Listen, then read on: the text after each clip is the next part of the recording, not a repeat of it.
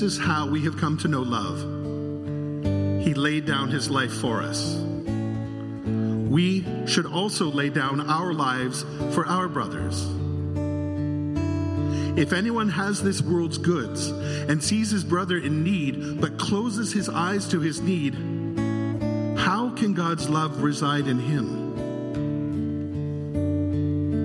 Little children, we must not love with word or speech, but with truth and action. This is how we will know we belong to the truth and will convince our conscience in His presence, even if our conscience condemns us that God is greater than our conscience and He knows all things. Dear friends, if our conscience doesn't condemn us, we have confidence before God and can receive whatever we ask from Him because we keep His commands and do what is pleasing in His sight. Now, this is His command that we believe in the name of His Son, Jesus Christ, and love one another as he commanded us.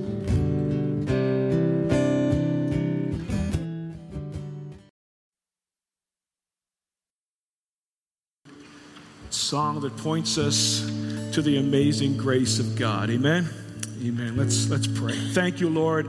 Thank you, Lord, for the gift of this moment, the gift of today. Thank you for the gift of your grace. We we stand in awe of your amazing grace. Lord, thank you for how your grace has saved us and how your grace is transforming us. And uh, thank you for how your grace will, will lead us safely home. And uh, thank you that we can gather together here for worship. And as we now look to your word, we pray for your grace to empower us as we come to your word. Uh, help us see Jesus. We want to see you, Lord Jesus, today in a fresh and a new way through your word. We thank you praise you and we ask this in Jesus' name. Amen. Amen. You may be seated. Good morning, everyone.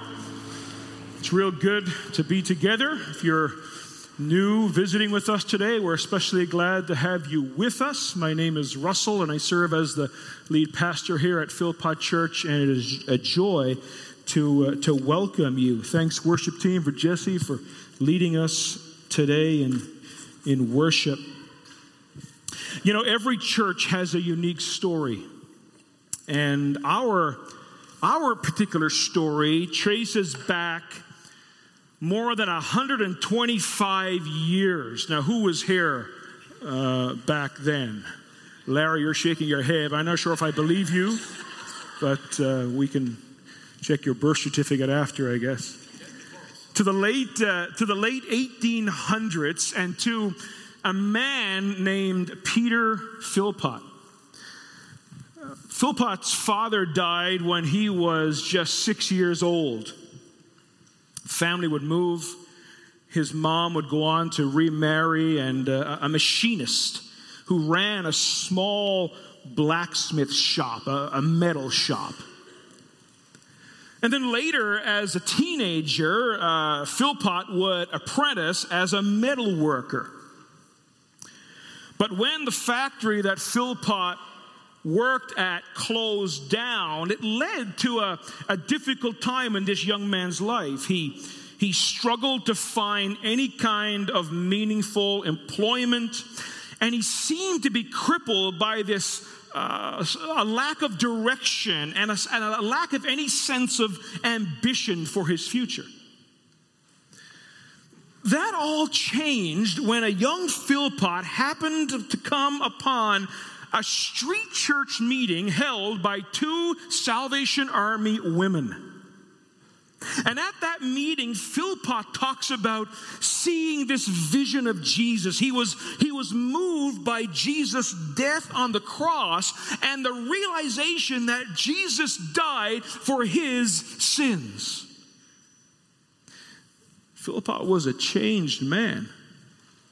New energy and new focus, and almost overnight, Philpott became an evangelist, preaching the gospel of Jesus Christ on the streets of Hamilton at every opportunity. He became known by some as the blacksmith preacher. And Philpott committed himself to preaching a simple gospel that he wanted to be accessible to everyone. Now, this was not only the beginning of our church, but also uh, planted the seeds for what would become a family of churches, a, a new association of churches, if you will, what is now known as the Associated Gospel Churches, the AGC, with uh, more than 150 churches now who are part of this, this family, this association. Uh, I want to welcome this morning uh, Tom Lamshed, who's a regional director with the AGC, sitting over here in the front row, and also then Bill Allen, who serves as the president of the AGC. It's a, it's a pleasure to welcome you folk to our, to our church today. And uh, they're here for a bit of a special reason, and that is for an induction service. Now, an induction service is intended to mark the, and, and celebrate the commencement of a new ministry. And it's a reminder that ministry is a calling, it's a commitment, and it's a partnership. And so, in just a few moments, whenever it is I finish preaching, and as you know, who knows when that's going to be, but, but whenever I decide to stop preaching, uh, Tom is going to come and, and lead in this induction induction service. You know, recently I had my number changed. I finally gave up my Newfoundland number. Now I'm being inducted, so it, I might be staying. So you know, who knows? There's one step after after after the other. So they're going to come in just a few moments. I also want us to consider the story of another church this morning. It's a story that we've been looking at before the Christmas break, and we're returning to our journey through the book of Philippians. And a Philippian was a person who lived in the ancient city of Philippi. And we have in our Bible an early Christian letter that was written to church in this city.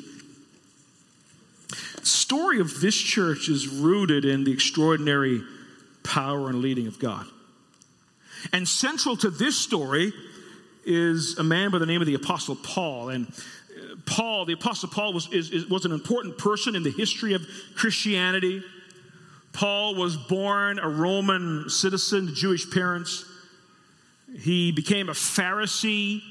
Uh, Pharisees were a respected Jewish group known for their very meticulous interpretation of Jewish teaching. He was also known as a strong opponent to Christianity.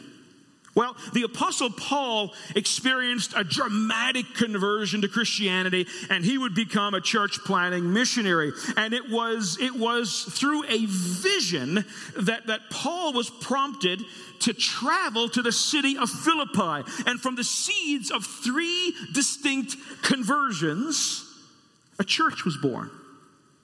And so I invite you to turn with me in, uh, in your Bible to the book of Philippians, this letter it's probably around 10 years later, Paul is writing a letter to the church that he helped start, a church he has deep partnership with. This is a church he loved deeply. He refers to this people uh, in terms of my joy and my crown. It appears that this church has grown if you note in the in the opening uh, greeting of the letter that Paul begins by greeting all the saints who are at Philippi and he has special mention uh, of the overseers and the deacons. And so there seems to be this this emerging church structure that is the result no doubt of, of, of growth and development. And Paul Paul begins his letter in a posture of remembering remembering his time with them. He's reflecting upon their gospel partnership. And, and his remembering stirs joy and it stirs thanksgiving and prayer, which leads to this central instruction in chapter 1, verse 27. Paul says this Only let your manner of life be worthy of the gospel of Christ so that whether I come and see you or am absent, I may hear that you are standing firm in one spirit, with one mind, striving side by side for the faith of the gospel. In other words, I think Paul is saying, live in a way that makes the good news about Jesus big. Live in a way that makes Jesus glorious. Live in a way that shows that what you believe about Jesus is of greatest worth. And so Paul is suggesting that making the gospel big in Philippi is grounded in actions and attitudes that exist within the church. And at the heart of Paul's instruction is the need for hu- unity and humility. We prayed about this on, on Wednesday night of this week. We prayed for, for unity amid diversity. Look at what Paul goes on to say in chapter 2, verses 3 and 4. Do nothing from selfish ambition or conceit, but in humility count others more significant than yourselves. Let each of you look not only to his own interests, but also to the interests of others. Now, I think many of us would be quick to admit that that's not often our default mode. You know, we don't often default to when we're in situations about trying to figure out how this is going to impact the other. Often our default is, well, what's in this for me? You know, how, how is this going to better me and my family and those in my closest circle. And so we don't often default to this way of thinking, this, this, this, this concern for the other. And you know, as we as we read Paul here as he opens the letter, we're kind of left guessing what exactly is going on in the Philippian church. We can't say with any degree of certainty what was happening that would warrant this kind of an appeal from Paul. You know, it, has been, it's been said that reading Paul's letters uh, are, are sometimes like listening to one side of a telephone conversation. And, and, I'm sure we've all been there, right? Maybe you're in a room, your spouse or someone you know is on the phone, and, and, you're hearing this one side, and all of a sudden you're having these strange looks, and you're you know, maybe you're mouthing something to the person. You know, what, what you and, you're trying to figure out this conversation to, to you that sounds a little odd because you're getting one side of this conversation. That's it's been likened that that's what Paul's letters are like. We we know what Paul is. Re, we, we, Paul is responding to something, but we don't know the specifics of why he's making this appeal for unity. And so we may not know what exactly is going on, but we do know what Paul's instruction is. It's a call to humility. A humility that is expressed with a sincere focus for others. And so there's a sense that Paul is saying this that when a diverse church learns to walk together, in others focused unity. When we learn to stand together and to strive together through the hills and valleys, the gospel of Jesus looks big. And that, my friends, is a calling that we we need to embrace today. So all of this leads us then to our to our scripture passage for today as we pick up from where we left off before Christmas, and it's Philippians chapter 2, verses 5 to 11. And as we read this passage, we need to read this passage in the context of, of this call towards self sacrificing unity and humility. We need to read this in the context of Paul pushing back against self ambition and self promotion. So let's read as we turn to your Bible. Have your Bible there? Uh, Philippians chapter 2, we'll read verses 5 to 11.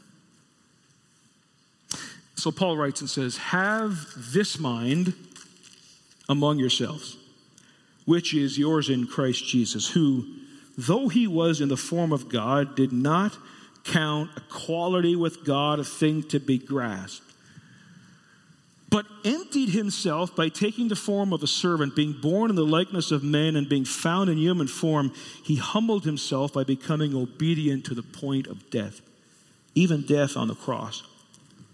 And therefore, God has highly exalted him and bestowed on him the name that is above every name, so that at the name of Jesus, every knee should bow in heaven and on earth and under the earth, and every tongue confess that Jesus Christ is Lord to the glory of God the Father. And amen. Amen to that. What's needed in the Philippian church is a new mindset. Paul is calling for a new way of thinking. And the unity Paul is calling for will only be realized by learning to think in a new way, by adopting a new mindset. And this new mindset will become a prevailing mindset in the Philippian church as they are shaped more and more by the Jesus story. And so, where do we look to see humility worked out in life? Well, Paul's answer is look at Jesus. Look to Jesus. Where, where do we as a church look to to see the kind of unity and humility that, that we need to, to see expressed? Well, Paul says, look to Jesus. Think deeply, think often about the incarnation, the life, the death, and the exaltation of Jesus. Now, this is, this is truly one of the greatest passages in, in, in the Bible. There is, there is much here that has led and continues to lead to a lot of scholarly debate. And one of the things that is often debated is whether we are reading part of an early Christian hymn or, or maybe a poem and if you're interested to know the answer, drop by our Digging into Doctrine class, and Phil Shad will have all the answers for you. You're welcome, Phil, for that, uh, that help. I'm sure you'll have a fun time next Sunday morning. This, this does appear to be one of the earliest statements we have of a Christian view of Jesus. And this poem, if, if you will, is the foundational vision for self sacrificing unity. And the weight of this poem is in the decision of Jesus the one who was all along equal with God to become human. And so the force of this poem is in the decision of Jesus, who was with God from the beginning, equal with God, his decision to travel the long road of obedience towards the saving plan of God the Father, which led to his death on a cross. And so we're dealing with such profound truths here. We're, we're, dealing with such profound truths that, that despite their, their, their mystery should inspire in us a great sense of, of worship and, and adoration. And so, in calling the Philippians to unity and mutual love, Paul points to the most humble person who has ever lived Jesus. And so, how's this for a paradigm of self sacrificing humility? a Jesus, who is God, became a man. Creator entered creation. Timeless, eternal enters time. Omnipresent everywhere enters into a place. Seated on a throne, uh, born in a manger, surrounded by angels in glory, comes to be disrespected and mocked and, and abused by sinners, and living in heaven comes to live in poverty on the earth and to suffer as the man of sorrows. And so Paul says to the Philippians, if you are to be marked by self sacrificing unity, you need to absorb the Jesus story. You need to think about Jesus, the most humble, most humble person who has ever lived. Look at verses 6 and 7. Who, though he was in the form of God, did not count equality with God a thing to be grasped, but emptied himself by taking the form of a servant, being born in the likeness of man. Peter Peter O'Brien suggests that the word translated here, form, refers to that form which truly and fully expresses the being which underlines it. And so Paul is using this term to explain that Jesus truly and fully expresses the essence of God and then the essence of a servant. Uh, listen to Stephen Wellum, who writes The pre incarnation person of Christ has always existed as the full expression of what it means to be God. And this same divine person became incarnate so that Jesus now also exists as the full expression of what it means to be a man servant. Now, a great challenge of this passage is how Paul describes the movement between these two forms as Jesus emptying himself. Now, I mean, what, what does that mean?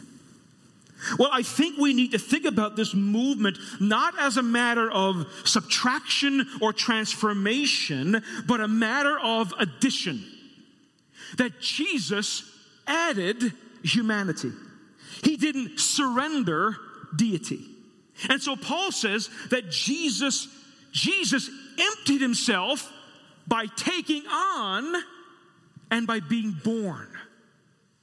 That's, that's how he emptied himself by taking on and by being born. And so Jesus did not cease to be God when he became a man, but Jesus set aside his rights. He did not allow his rights, his own interests as God, to dominate his actions. And so self sacrificing humility is pictured in the entrance of Jesus into the world. That Jesus, the Christ, who had all of the privileges that were rightly his as king of the universe, gave them up to become an ordinary Jewish baby bound for the cross. That his love drove him to a position of weakness for the sake of humanity, the ultimate expression of self giving love. Donald McLeod provides, I think, a very well written portrait of Jesus' incarnate obedience. Listen, listen. He says, Never once did he, in his own interest or in his own defense, break beyond the parameters of humanity. He had no place to lay his head, but he never built himself a house. He was thirsty, but he provided for himself no drink. He was assaulted by all the powers of hell, but he did not call on his legions of angels. Even when he saw the full cost of self emptying, he asked for no rewriting of the script.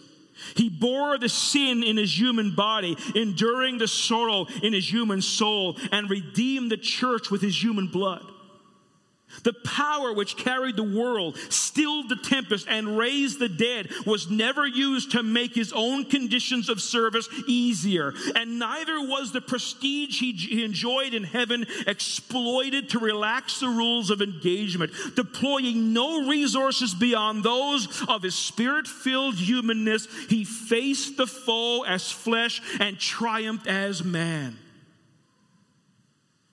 What a Savior. What? What a Savior. The greatest display of humility that the world has ever witnessed was the incarnation of Christ, which led ultimately to his crucifixion. And here, Jesus demonstrated what it looks like to be humble, to push back against selfish ambition and self promotion. I mean, he himself declared that he did not come to be served, but to serve and to give his life a ransom for many. From a sovereign to a servant, this was the lowly role that Jesus assumed. Jesus laid aside his prerogatives as God in order to take on the limitations of humanity. And look at verses 9 to 11. Therefore,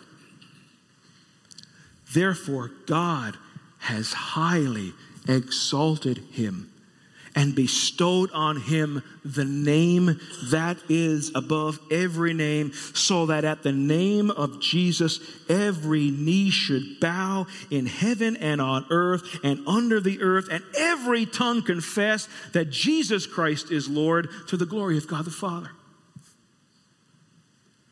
Christ's humility follows the spiritual principle that whoever humbles himself will be exalted.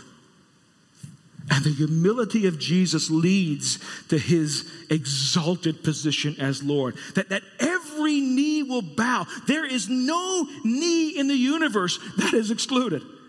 Again, Stephen Wellum writes that God exalts Christ back to his God equal glory on the basis of and in response to the Son's incarnational obedience.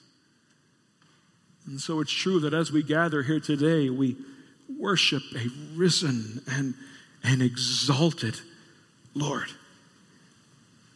And, and we also realize that if we humble ourselves, we will be exalted. If, if, we, if we will humble ourselves, Ephesians reminds us of the great spiritual blessings that are ours through Christ by humbling ourselves before Christ. The, the Ephesians says that we are, we are adopted and we are, we are forgiven and we are given an inheritance. Why? Because we humble ourselves. We, we bow before Jesus and we confess him to be our own personal Lord and Savior. So, What's the point? That's a good question. I'm glad you asked. I, I, I, I, think, I think this is a I think this is a fitting passage for us today. I think it's a fitting passage in these early weeks of a new year, a new decade. I think it's also a fitting passage for this induction service as we as we mark the beginning of a new ministry. And, I, and I, there's also a, a, sense in which we're entering a, a new season as a church. I know for me personally, this is definitely a brand new season in my own life and, and ministry and for the life of our family. And you know, as, as you get older, I'm, I'm 45 years old, I think. 45, right? Yes. I've got a birthday coming up in July. You know, I think as you get older, you, you get a lot more reflective, but you, you, you not only think about the past, but you look ahead and you start thinking, like, man, I want to make these remaining years count. And, and, and, you, and you really want to invest your, your, your life and your energy into really things that are going to matter. And you, you look back and you, you, you look upon all of, of the life lessons and the mistakes and the things you did wrong and all of the experiences and, you, and, and some of the things you did right. And you want to bring these things into this, what for me looks like is going to be now the, the, the second half of this ministry. I'm on the Freedom 75 plan, by the way. So you, you bring all of these things and you think about, you think about the future. And so I, I, think this is, as, as I've been reflecting upon this passage over the last couple of weeks, there are, there are two points of application that I think are significant for us at this moment. Firstly, this text speaks profoundly about how we need to treat each other as a church, as a, as a community of people, as a community of grace. This text speaks in this next season about the kind of culture that needs to be cultivated. Humility is a defining mark of a gospel church. And humility is not flashy. It doesn't often grab headlines, but in the long run, it fosters unity and gospel growth. And I just get the sense that God is reminding us and reminding me that the local church should be marked by an others focused, self sacrificing humility. And this kind of humility can only be realized as we take on a new mindset, a mindset that is rooted in the Jesus story. And so, what we're being called to do is to absorb the Jesus story, to absorb the Jesus story in such a way that it radically impacts the culture of our church. Self sacrificing unity will only be realized with Jesus at the center, with Jesus as the object of our worship, of our hopes, and obedience. We're being called to measure things by the standard of Christ. How, how would the story of churches be different if we emptied ourselves and gave up rights in the name of Jesus and for the sake of the gospel? Someone wrote this that submission, as portrayed in Philippians, is not the consequence of oppression or coercion, but rather it is freely offered and reflects the self giving character of God in the salvation events. And furthermore, as recipients of that grace, believers are exhorted to demonstrate a related self emptying mindset in their mutual relations. That regardless of the context of social order or gender and status, every believer is called to treat the other as a superior as Christ submitted to God. Friends, we must strive for unity. We must strive for unity amid our diversity. And for us to walk in unity amid the great diversity that exists in our church. And this truly is a church of a great amount of diversity in, in many, many different respects. Everyone must focused, must be focused on something other than themselves and that something or someone is Jesus and the good news of his saving gospel. We must bring our thinking into line with the gospel. We need to absorb the story of Jesus in such a way that the Jesus story becomes the shaping force in our lives, in our relationships, yes, in our church. The Jesus story uh, must shape our boardroom and our committees and our staff and, and our decision making. The story of Jesus, we have to absorb it so that, that that culture invades every aspect of our church. The story of Jesus should help form how we treat each other within the church, how we consider the needs of others, how we treat people who are different from us, who, who come from different cultures and different backgrounds, how we treat people who may struggle uh, in different ways than us, who sin differently th- than us, who come with different opinions. How is the Jesus story going to shape how we treat each other. And so we need to absorb the story because it is our union with Christ that is the grounds of character change. Looking at my watch, but it really doesn't mean anything, does it? Just before we go on to the last point, you know, um, for, all of my life, I've had the privilege of pastoring in, in established churches like this established multi generational churches. And, and, I, would, I would suggest that established churches need new voices. They really do. Established churches need new, new voices. And I would suggest that the people who have been here a long time need the humility to be open to what new voices are saying. Now, on the flip side, new voices, when they come into an established church, they also need to be impacted by the Jesus story and recognize that the people who have been here a long time, who have a really vested interest in, in a local church and have been through it through good times and bad, that they have a lot of wisdom and understanding to impart to those new voices that has come through experience and just being here. But in both regards, friends, we both need to consider the other. And in humility, consider each other. The second application is that this text should help shape our engagement in society at large. This is, we'll end on this point.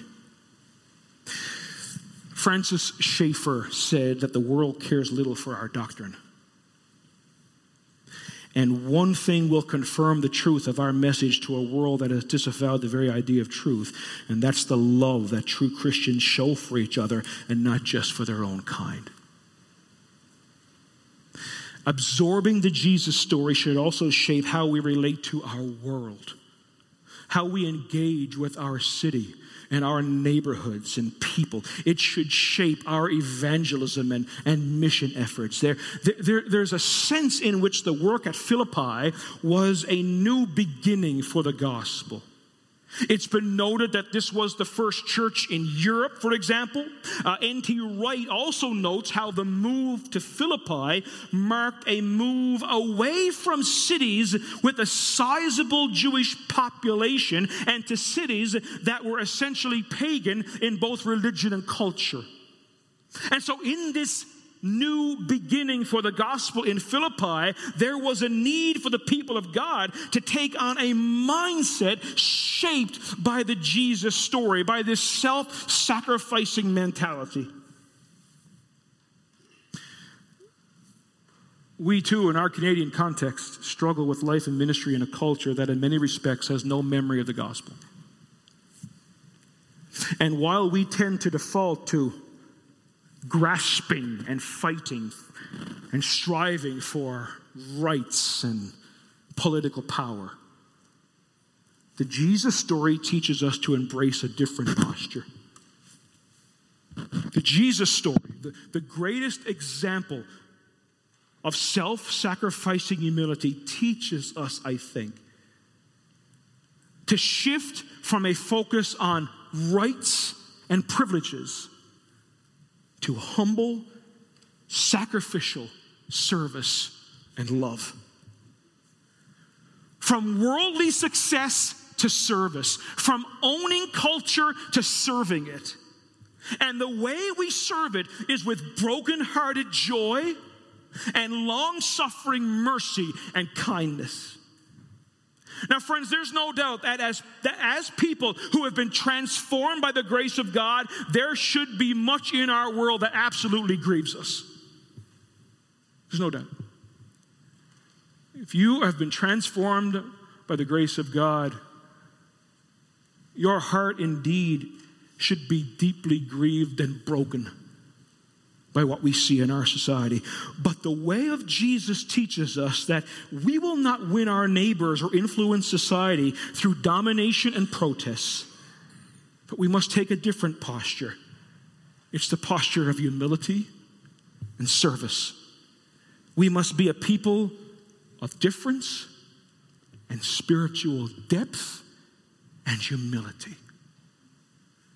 And there is no doubt that we must hold firm to gospel values. We must hold firm to the scandal of, of the exclusivity of Jesus, but we must do so with bold humility. I would also say that the example of Jesus should, should also shape how we, our, vision for, for, for our ministry in the future. We, we, it, it, should, it should inform many of our decisions in, in this next season. We, we need to be asking questions like how can we serve this neighborhood? Many of you will know that we are in important discussions about, about our, our facilities. If, if, if we end up in a new building or if we stay in this building, whatever, whatever, however that's going to land, we should be asking, how can we best serve people? How can we best serve this neighborhood? How can we best serve the people who, who live in the area where we are? That's the question. We're, we're, we're, we shouldn't be interested in building or rebuilding a facility for us. Jesus is teaching us to consider the other. To consider the other. Jeff reminds us of some of the things that we're doing as a church to try to consider the other.